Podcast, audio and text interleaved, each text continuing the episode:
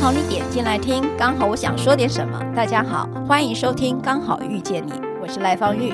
每集我将为您带来轻松、舒心跟专业的多元角度，我们一起来聊天吧。嗨，各位朋友，大家好。我今天找到了一位非常特别婚顾哈，他是哈尼熊幸福工坊 Christine。Hello，大家好，Christine，你是这个工作坊的总监。对，我是幸福总监，管幸福的，怎么办？我管离婚的。我们今天要好好的来对话。对对对，你知道我的梦寐以求就想要做结婚的事情。我老是觉得说结婚这么开心，然后到底是怎么样走到我们离婚这么愁苦，然后又这么怨恨？原先的海誓山盟到这边已经变成是深仇大恨。你知道海誓山盟到深仇大恨的那个过程，总是让我的律师同事们都觉得说。这样我敢结婚吗？可是因为你很特别，你是婚故，你斜杠了好多，你自己斜杠了多少？你自己讲看看。其实我大学的时候是念工科，后来去当了工程师，然后出国念了 MBA，就是商管硕士，然后回来就创业，做了我的哈尼熊幸福工坊。所以绕了一大圈，后来我还是走上我当年最想要做的事情，就是当一个智商心理师。你是智商心理师，但是你又做婚顾，那哪个先哪个后？你是先做了婚顾才想当心理师，还是先当心理师才去做婚顾啊？这个要从大学的时候说起。大学的时候，因为我那时候念工科，嗯、然后每天都面对的就是我的电路板啊、实验啊、做写程式啊这些。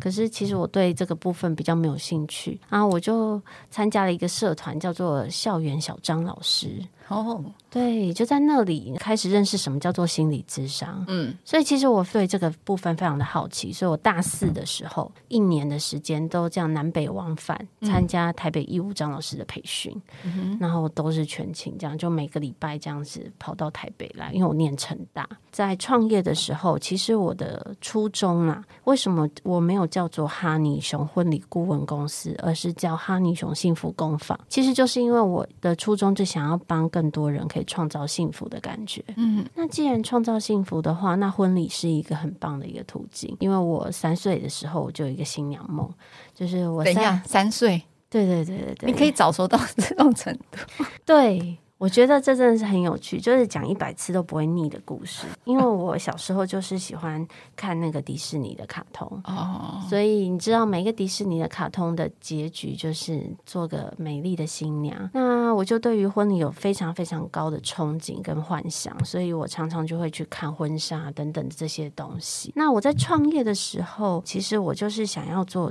我刚刚说要做创造幸福，其实是搭配我自己个人的人生经历啦。因为那时候其实是我自己要准备结婚，我准备结婚准备了大概超过五百多天，然后有长达半年的时间，其实我是没有上班哦。嗯，我就每天在家里准备婚礼，而且我其实不是只有我一个人准备婚礼，因为我觉得一个人准备婚礼这样子婚礼办不好，是，所以我还拖了两个好朋友下水。嗯。他们也是全职的，跟我一起准备婚礼哦。准备你的婚礼吗？准备我个人的婚礼，没错的。两个都是我，一个是我高中同学，然后一个是我小赵老师的伙伴。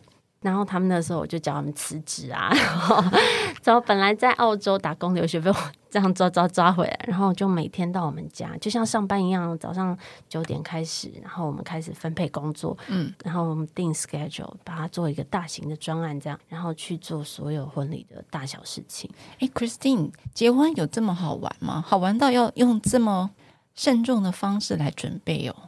对，我觉得这就是我从小好像就有对于这个部分做活动啊、做惊喜这件事情有非常非常高的憧憬，所以我帮我的朋友、帮我的爸妈都是这样子办生日，然后准备惊喜的。我从小就是这样子。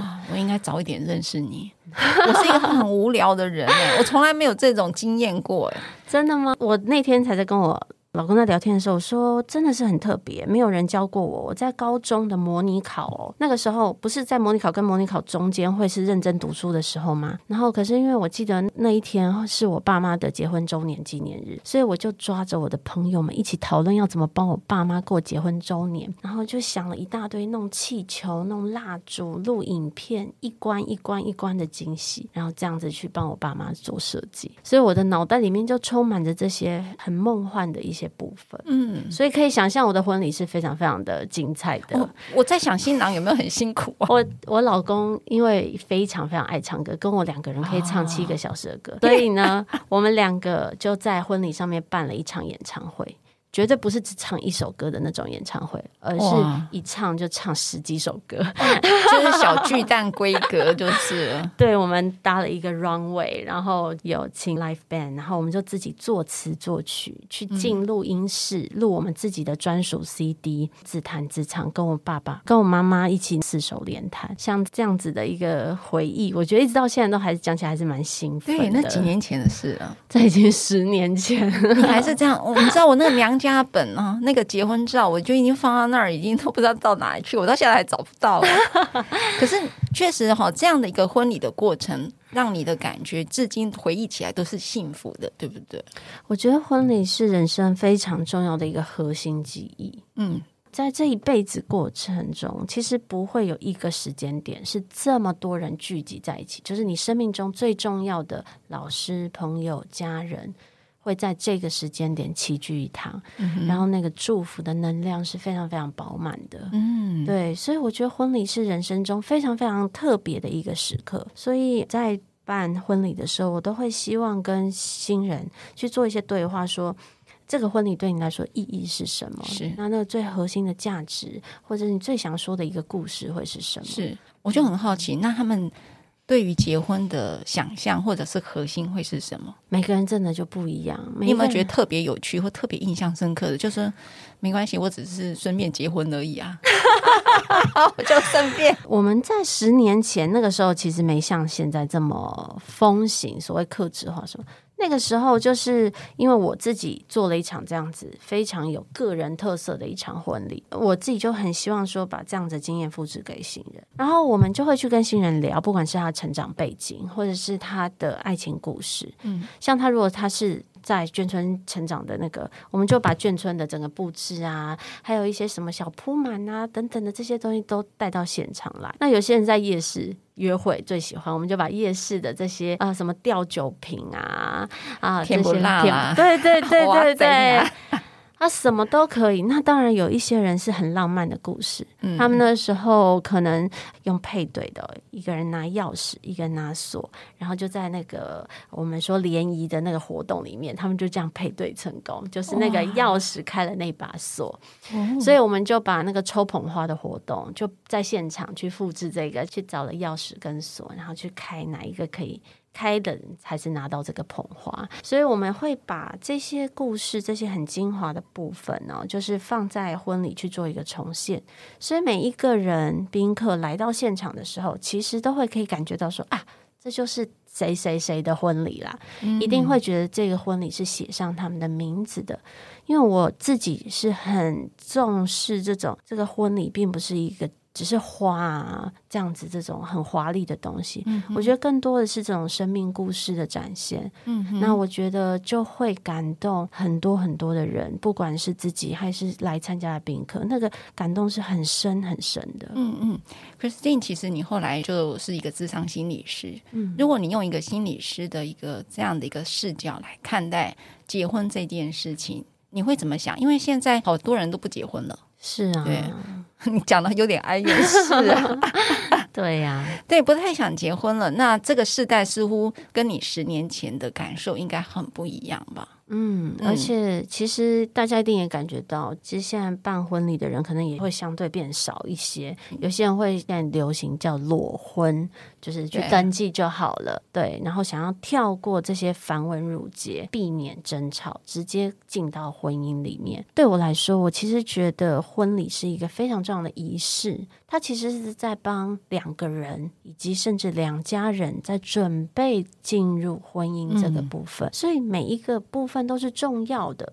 那个重要的意思是说，他好像他用这些仪式，用每一个准备的过程，告诉你说，哦，原来两个家人是需要沟通这么多细节的事情。嗯、然后我跟我的先生或太太，其实有这么多价值观的不同，我们从未聊过。嗯嗯，所以在这个婚礼筹备的过程，当然是有可能是有冲突的。嗯，可是这个冲突也是重要的。嗯，如果跳过的话，其实并不代表说他未来不会有冲突发生。是，所以这个磨合的过程，我觉得对每一个新人来说，就像是一个预备的感觉。嗯，所以我都说它叫预习幸福。嗯，然后就像是一个我觉得另类的这个婚前预备的过程。是，我有好多的个案都跟我讲，他说其实，在结婚当天或者前一个晚上，他就想离婚了。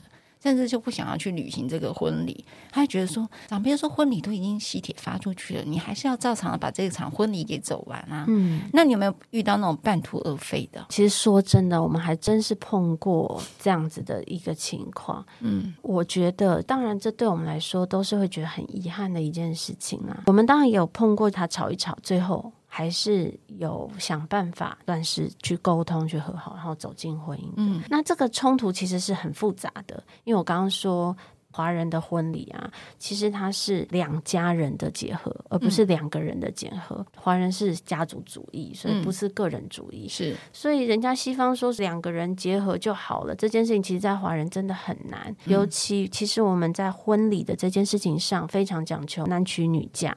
虽然我们一直讲求性别平等，性别平等，是，可是其实，在实物上，这个男娶女嫁的这样子的一个观念，其实都还是存在着。嗯，所以我们最常看到的就是，我们需要去迎娶。去拜别，然后要进入夫家的这一个历程，其实它就是在诉说着女性好像要做一个身份的转换。嗯哼，嗯，在这个身份转换的过程，她运用这些仪式去帮助她去脱离娘家，然后进入夫家。是这件事情对许多女生来说是非常非常高的焦虑哦，尤其是嗯、呃，我们现在其实女生的知识水准也都很高，也接受很多西方教育，在面临到进入婚姻仍然。会面临到这样这样子的一个状态的时候，其实都需要花很多时间去调试。嗯哼，这也是为什么后来我的论文会做这个题目，邀请这个还没结婚的新人去想一想，说他的第一个除夕夜要怎么过？嗯、他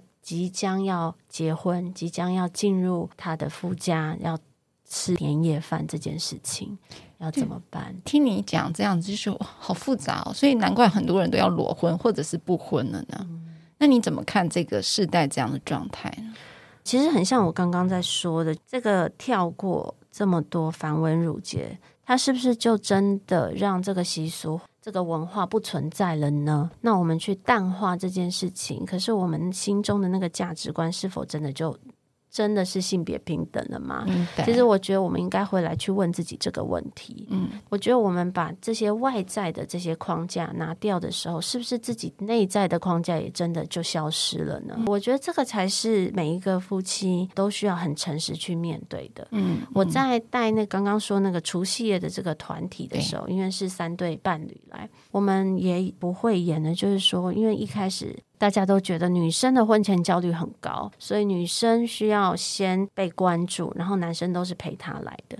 来了以后，就发现，在这个华人文化底下，其实男生也有背负着很重的婚前焦虑。嗯，大家可以想象，如果在这个男娶女嫁的文化底下，都是谁要付钱呢？男生付钱是，而且还付得大方，而且付得要很大方。那这个就很关系到他的家庭背景是不是可以承受得了这样子的负担？嗯、他们如果各自价值观或者是他的经济条件有一点落差的情况底下，其实对男生个人来说，他如如果他的父母不可能作为他的支撑的话，他需要承受很大很大的压力。嗯、在这个呃这个团体里面，其实我感觉到一个很强烈的一个部分，就是必须要很诚实的面对自己，真实怎么去看待这个华人文化。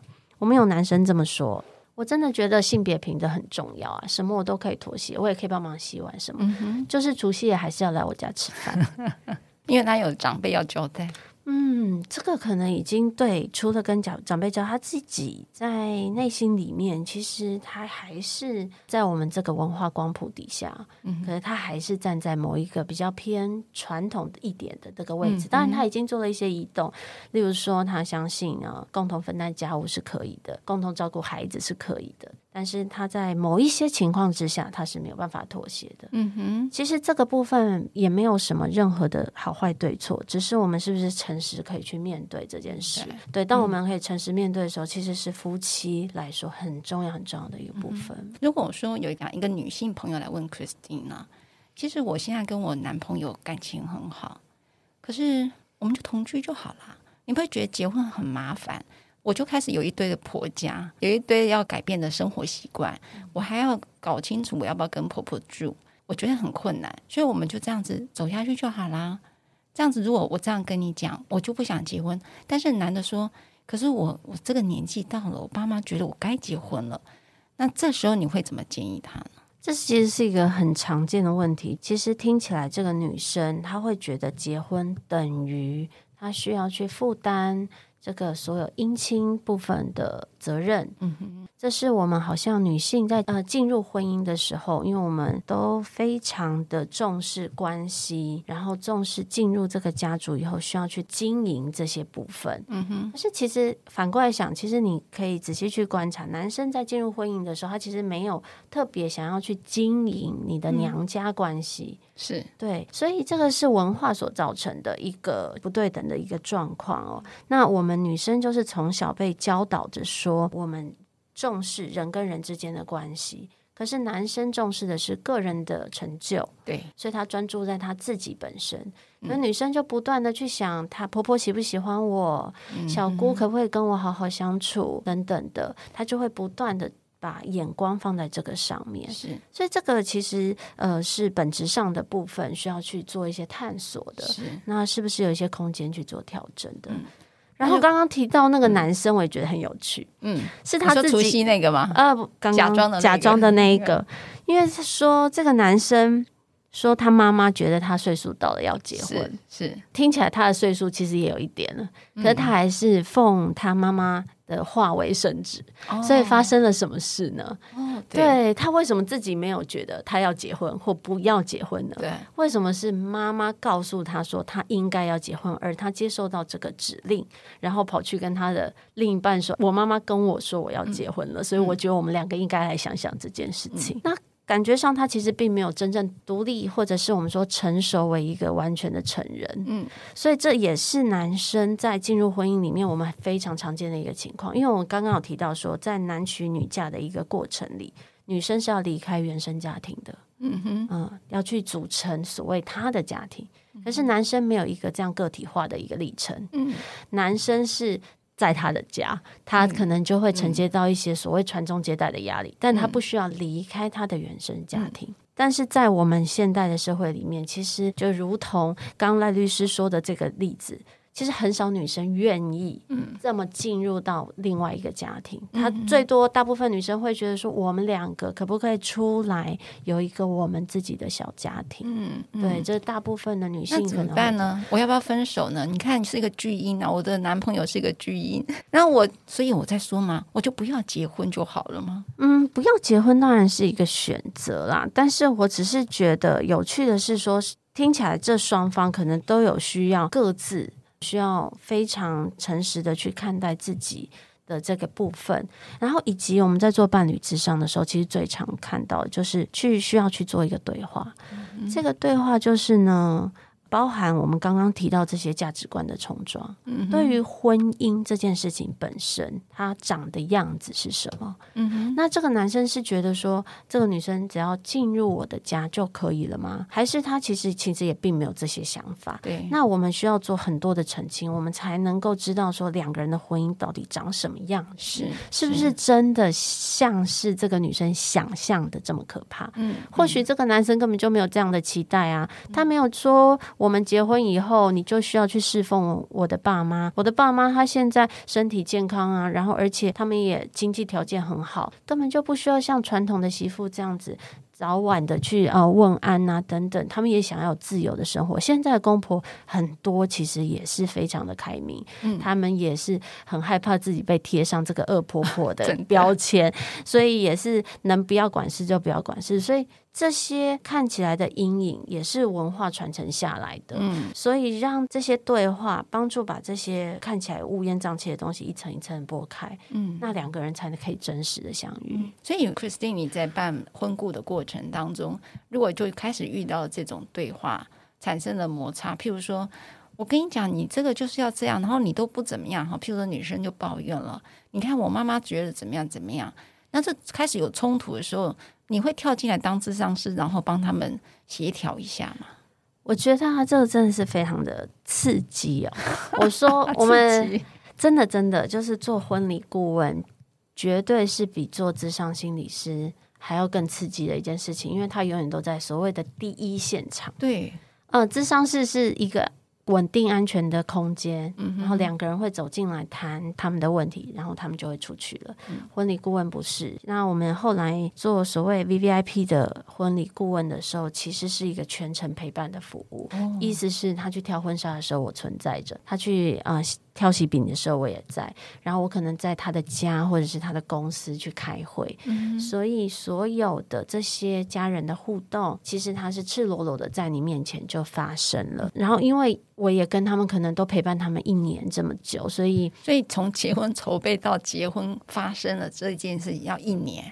嗯，差不多要半年到一年的时间是很正常的，因为最热门的饭店厂商等等的，包含我们的档期，其实都需要一年前去做预定。哦，现在这么复杂哦？是是是是 是，我以前我好像是板凳的。对，那这个陪伴一年的过程，当然就是我们很深入到每个家庭里面，所以真的是很刺激的一件事情。所以在这个过程当中。你有没有印象最深刻？这个陪伴里头，你去克服了什么？大概是最常见的问题。最常见的其实就是去看见每一个决定的背后，其实它都有很复杂的家庭动力。对，尤其当我学了家族治疗以后，啊、更看得出来，他在说这一个花艺布置要改颜色的时候，是他的意见吗？虽然是这个人在说，可能新郎在说，可是他可能背后。所影响他，可能是他的妈妈。对呀，那为什么他妈妈会说这个？然后这个儿子就听了呢？我们还有曾经有一个新郎，他有四个姐姐，还有五个姐姐的。哦，然后每个姐姐都跟妈妈一样，你妈呀，都要告诉他他的婚礼要怎么办。哇，我觉得这个女人好勇敢哦，嫁 给 一个全家都是女人的家。对，我们看过真的各式各样的家庭，我突然脑中突然浮现一个很有趣的画面是，呃，有一场婚礼，有一个主婚人，女主婚人，对，帮自己定做了三套礼服，然后自己请了一个新娘秘书，就是化妆师的意思，嗯，她也换了三个造型，她、哦、还有一群她的姐妹都帮他们定做了礼服，然后。在婚礼还没开始之前，他就不断的跟他的姐妹就在那花艺布置区一直不断的拍照，看到他的儿子呃有空的时候就会抓来一起拍，但是没有要找他媳妇一起拍的意思哦。嗯、他在婚礼还没开始的时候，他的。流程比较特别，后来他就在舞台上跟大家说：“他说哇，在新娘还没进来之前，我都觉得我是这场婚礼的主角哦。”我们看过各式各样的故事，真的都是每哪每一个讲起来都很精彩。新新娘们好心酸的，或者是坐在主桌的娘家哦，可能会很担心了吧？这真的是，就是说你怎么去看待？每一个这样子事情的发生，天哪，你可以一笑置之吗？还是你没办法？你可能会放在心里很久很久。对啊，这就是为什么我说婚礼很核心记忆的地方，它可能是最好的核心记忆，也可能是最痛的核心记忆。那你的陪伴，很多的新娘女性啊，哈，举例啦，是女性觉得对这件事情她有点不想往下走了。那你都会怎么去跟他聊呢？其实啊，因为有一些婚礼会被长辈所压缩，嗯因为不一些复杂的考量，到最后真的是把新人个人的部分会压缩到很少。我做婚顾啊，我其实很重视那个新人他们自己的想要。坦白说了，真的多半是新娘了，因为大部分的女性对婚礼还是会有一些自己的憧憬。对呀，那男生真的对这个比较还好。就觉得就这个仪式怎么那么多繁琐的事呢？对，那我就会有的时候会私下跟这个新娘多聊的是说，你有没有最想要的部分会是什么？她可能不会是一百项一百项都会照她的，这场婚礼可能不会事事如意，嗯、可是会有一个她最想要最想要的东西。嗯那我会尽力去把这个部分做到，不管是他最想要的捧花，或者是他最想要的一个喜帖或什么，他会去争取，帮助他一起争取那个小小的空间，并且去去 fulfill 这个他的 dream 这样子。那我觉得其实对这个新人来说很重要，因为他至少可以有一个东西是他所拥有的，而且他最在意的。因为明明是自己的婚礼，然后变配角就对了。我要争取一个卡片，你知道，就好像你进了你的房间，然后你要争取一个梳妆台是一样道理的。可是因为这个就牵扯到非常复杂的部分哦，嗯、就是婚礼到底谁是主角，其实跟花费还是很有关系啦。嗯嗯、呃，因为我们大部分还是以长辈为主要承担费用的人，然后华人的习惯其实是长辈的朋友多于平辈的朋友的。嗯嗯嗯、呃，一定听过一个说法，就是以前包了很多的红包，终于轮到我要我儿子或女儿要 结婚，要趁机把它收回来，像这样子的一个想法。哦、所以，我们有一些新人，他们其实会办可能两场以上的婚礼。对呀，我就觉得他们好猛哦！我有个朋友就是办了四场，我说你有什么毛病啊？对对对 因为他需要 fulfill 不同的人，就是要先满足他男方的家长然后再满足他女方的家长，他们两方的家长可能要的东西不一样。可是他们自己想要的婚礼又长得不同，嗯、所以那个他们在如果他们有一个自己的小小的婚礼的话，那其实长辈那部分就可以做比较多的妥协啦。那当然，对于我这个婚顾来说，我觉得一场婚礼它的那个商业性或政治性可以越低，真的是那个感动的部分就会越高。有没有听到关键字“政治性越低”？对呀、啊，因为我们的婚礼其实也是一个非常重要的商业政治的一个联谊的场合。嗯，这个年代还有这种政治跟商业联谊的场合咯。因为我们主办的婚礼其实都是所谓的嗯高端的客，因为你的客户对，那其实就是碰到非常非常多大量的这样子的。天哪，那你连谁要先致辞？都要先顺序排队了，对对？是是是，我们曾经有一次，就是四大天王都来到我们的现场，政治圈的四大天王还是演艺圈的四大天王？呃，政治圈，政治圈的，哪对，然后压力很大吧？对，所以就一边耳麦就会进来说谁谁谁现在到了，他的车子快到了，然后这个人快要讲完了，前面的那个贵宾要先离开，他们王不见王等等的这样子的部分，对，对，是有的。然后结个婚好累，我还是觉得裸婚还蛮好的。对，所以可以想见，在这样子的一个场合里面，其实非常刺激的。然后甚至是在现场可能会有记者朋友们。然后来围堵那个政治人物，这样子，之后他可能会参加这场喜宴，所以我们的新人就躲在包厢里面不能出来，然后要等那个政治人物离场以后才行。那当然新娘会跳脚啊，就这是我的婚礼。对呀、啊，这谁的场子呀？好像搞得像选举场子或者是政治场子一样。嗯，可是好像这个就会是台湾文化的一个部分，都还是免不了一些这样子的。哦，我认真觉得婚礼真的是一个很深、很复杂的一个学问呢。对，而且就是我大概办两千多场了嘛，真的是什么都看过。两千多场，你那么年轻哎，就办了两千多场，你真的是这里的翘楚哎。在五年前那个时候，也是我去念心理师的时候，那个时候是我们公司其实量的高峰，我们一一年要办五百多场，一天最多，给你猜要多少？一天十场。我们一天最多要办三十二场婚礼，这怎么办？比我们法庭的时间还要 急。对，三十二场哎，对，所以我们那个时候其实真的公司在一个非常，我觉得可以算是蓬勃发展的阶段，那同时也是非常高压的一个情况。一天三十二场。那现在一天几场？现在疫情期间，唉，我只能说，我只希望疫情赶快结束啊！好，那我就不讲疫情。我五月之前嘛，哈，就是我们的今年的话，你们那时候本来预估一天可以几场？我们后来其实是也是跟随着我的生命经验去做了一个公司的转型哦，嗯嗯，在。五年前我那时候去进入国北心理咨商所，我那时候才认识你。对，然后而且同时我那时候生了第一个小孩，所以那是已经五年前了。那时候你刚生完呀？硕对硕一对硕一对对对硕一的时候我生了第一个小孩，开学的时候刚做完月子，嗯、然后所以一边喂奶一边上学。那两年后我又再生了第二个嘛，所以我就等于四年读书的时候生了两个小孩，然后所以我就把公司转型成接承接所谓高端婚礼的部分，所以它的量可能就比较少，每一个都是百万以上的婚礼等级这样子在承接，嗯、所以整个婚顾的事业去做了一个这样子的调整，就重质不重量了。对，然后而且其实也比较符合我个人的个性，因为我就是对于婚礼每个细节的要求其实是非常非常的高的。嗯，然后我希望我的服务也是非常精致的，我才有足够的时间可和非常高的品质可以陪伴每一个行人这样子。哇嗯，Christine，我跟你讲，哦，我们讲婚礼数，当然在你的转型之后，可能一天没有三十二场，嗯，但是它变成是一个质感相当。啊、呃，相当好的哈。那我其实还蛮想回馈，结婚的过程当中，其实就是让你做一个预备婚姻的状态。嗯，如果你这个时候遇到了问题，你不要觉得那个问题或那个冲突让你多沮丧。重点是你看见了，然后你有没有能力，或者去一起去处理这件事？就一起是指说，你跟你的伴侣一起去处理这件事情。这个对一个婚姻的想象，其实实证性很高。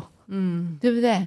他其实婚姻当中就是会遇到同样，譬如说你只剩一张卡片，那你的婚姻当中就有可能你的另外一半就是没办法处理，只让你剩下一张卡片。那你们怎么去准备这件事情？这个可能反而是对呃你未来婚姻是一个很重要的事。所以我也很赞成 Christine 讲的，假设你们真的决定结婚的话，其实那个仪式感的过程当中有很多家庭动力关系啦，有很多你跟你的伴侣。怎么去面对未来的不一样啊？会一个很好的一个准备啦。可是这次有个离婚率很高哦，亚洲第一名的，台湾。是啊，内政部统计啊，台湾的离婚二零二零年高达五万一千六百八十对，是亚洲之冠哦。而且所有的年龄层是三十五岁到三十九岁。换句话说，就结婚没多久哎，那你看到这样的一个离婚呢？他们说有个盘点呐、啊，哈，他说这个隐形杀手，第一个其中一方哦，这是有一篇文章，其中有一方觉得付出过多，然后另外一方呢不懂得感谢，就是不平衡嘛。第二个呢就是冷言冷语。然后疯狂碎念去逼疯一个人，这个其实我觉得婚礼当中应该就会看到。我又等到五年结婚，通常我们离婚率最高就是五年以下啦，就婚龄五年以下哈。嗯、第三个是相处趋于平淡，亲密时间减少，甚至到没有哈。那这个真的。